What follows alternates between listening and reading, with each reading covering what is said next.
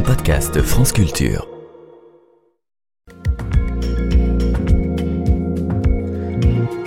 Avec Science, avec vous, Alexandra Delbo, bonjour. Bonjour Guillaume. Ce matin, on s'intéresse à comment les chercheurs et chercheuses perçoivent l'intégrité scientifique à l'INSERM. Oui, le code de recherche créé en 2004 propose une définition de cette intégrité scientifique. C'est l'ensemble des règles et valeurs qui régissent les activités de recherche pour en garantir le caractère honnête et scientifiquement rigoureux. Et c'est tout l'enjeu, donner confiance dans la solidité et la robustesse des recherches scientifiques et éviter les mauvais pratiques. Pourtant, elles font régulièrement la une. Selon le Retraction Watch, un blog qui enquête sur les retraits d'articles, 1400 articles scientifiques ont été retirés en 2016 pour manquant éthique de tout genre dans le monde. C'est le chiffre le plus récent dont on dispose et même en prenant en compte l'augmentation progressive du nombre de publications, il y a bien une intensification de cette malscience. Et bien sûr, la France ne fait pas figure d'exception et ce sont des affaires de fraude qui ont historiquement poussé les instituts de recherche français comme le CNRS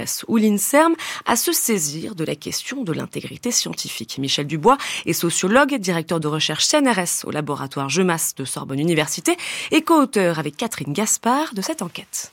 Pour ce qui concerne euh, le CNRS avec Olivier Voinet, donc, il y a un certain nombre de, doutes qui sont émis euh, sur les publications euh, de, de, ce chercheur.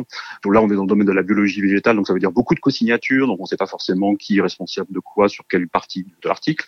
Et ce travail donc d'analyse, de screening en gros de la littérature publiée par ce chercheur aboutit progressivement à la rétractation d'un nombre très important d'articles, à la correction d'un nombre aussi important d'articles et au lancement d'une procédure d'enquête à la fois au niveau du CNRS mais également au niveau de l'ETH à Zurich puisqu'il travailler dans les deux institutions.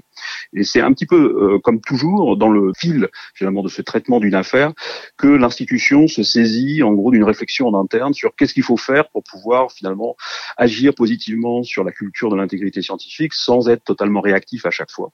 Et donc c'est dans le fil de cette affaire Ouanet finalement que euh, on a créé la mission à l'intégrité scientifique au CNRS, mais la même chose vaut également pour l'INSERM. L'INSERM a été un institut pionnier en matière d'intégrité scientifique parce qu'ils ont été confrontés début des années 2000 à une affaire et donc euh, ils ont mis en place en 99 la première délégation à l'intégrité scientifique précisément dans le fil de cette affaire qu'il fallait traiter. Hmm, et est-ce que ces grandes affaires de fraude sont courantes en France, Alexandra Alors cela reste tout de même des cas particuliers, il faut le dire. C'est le côté spectaculaire de l'intégrité scientifique, celui qui fait les gros titres. Et donc l'objectif de cette enquête, c'est de sortir de cette approche réactive des cas particuliers et de questionner le rapport à l'intégrité scientifique de l'ensemble du personnel de l'INSERM. Comment ils perçoivent et ressentent cette notion?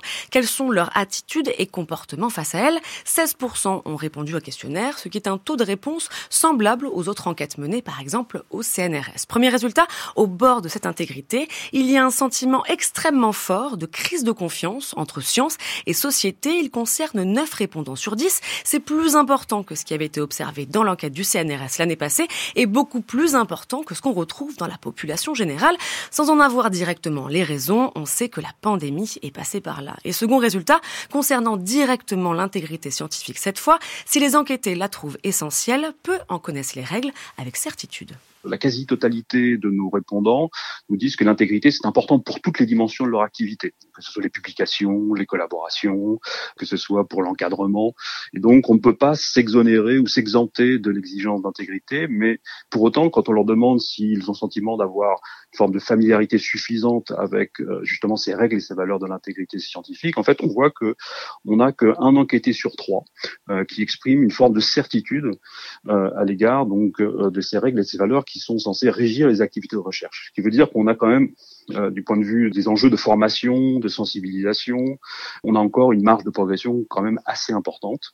Et, ce que l'on montre dans le rapport également, c'est cette expression d'incertitude, finalement, se trouve davantage chez les jeunes générations, chez les chercheurs les plus jeunes, les scientifiques les plus jeunes. Ce qui peut euh, paraître assez paradoxal, puisque au final, cette population est celle, en théorie, qui a été exposée le plus euh, finalement à tous ces efforts institutionnels qui ont été développés à partir du milieu euh, des années 2010, avec la structuration du paysage de l'intégrité scientifique en France. En France, une situation pas nécessairement alarmante, mais qui démontre que les efforts en matière de prévention et formation à l'intégrité scientifique doivent être poursuivis. C'est l'objectif du programme Laurier à l'INSERM, et après cet institut et le CNRS, la prochaine enquête concernera le personnel de la direction de recherche fondamentale du CEA, dont les résultats seront diffusés dans le courant de l'année 2025. Mais merci beaucoup Alexandra Delvaux. On retrouve avec science sur le site de France Culture.